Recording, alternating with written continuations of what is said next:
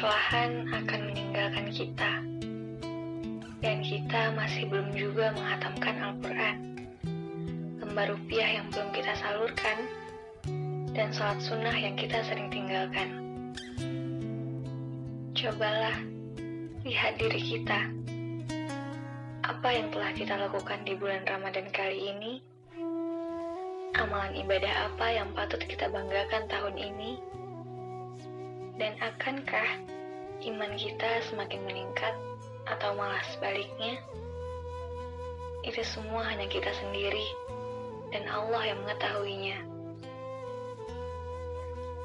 Pada malam-malam terakhir ini, Allah memberikan ganjaran yang begitu besar bagi umat muslim yang beribadah kepadanya. Dan setiap muslim memiliki kesempatan untuk meraihnya. Tapi, Mengapa diri ini tidak mau bersaing untuk mendapatkannya? Bukankah nikmat itu hanya ada sekali dalam satu tahun?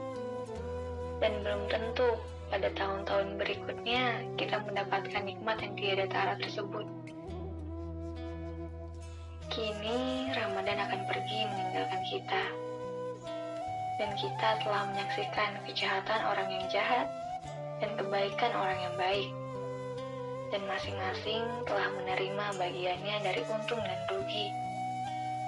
Maka, alangkah menyesalnya orang yang melampaui batas karena ia telah menyia-nyiakan masanya. Alangkah kecewanya orang yang menunda-nunda, seakan-akan ia merasa aman dari bahaya maut, atau mengetahui bahwa ia akan hidup hingga Ramadan yang akan datang. Inilah bulan kita menyampaikan selamatnya dan akan berlalu dengan cepat. Maka, manakah tangis itu karena ditinggalkan olehnya?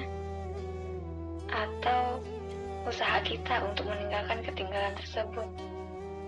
Dan di manakah kita dari tuntutan Nabi kita? Alangkah harumnya masa itu oleh puasa dan bangun malam.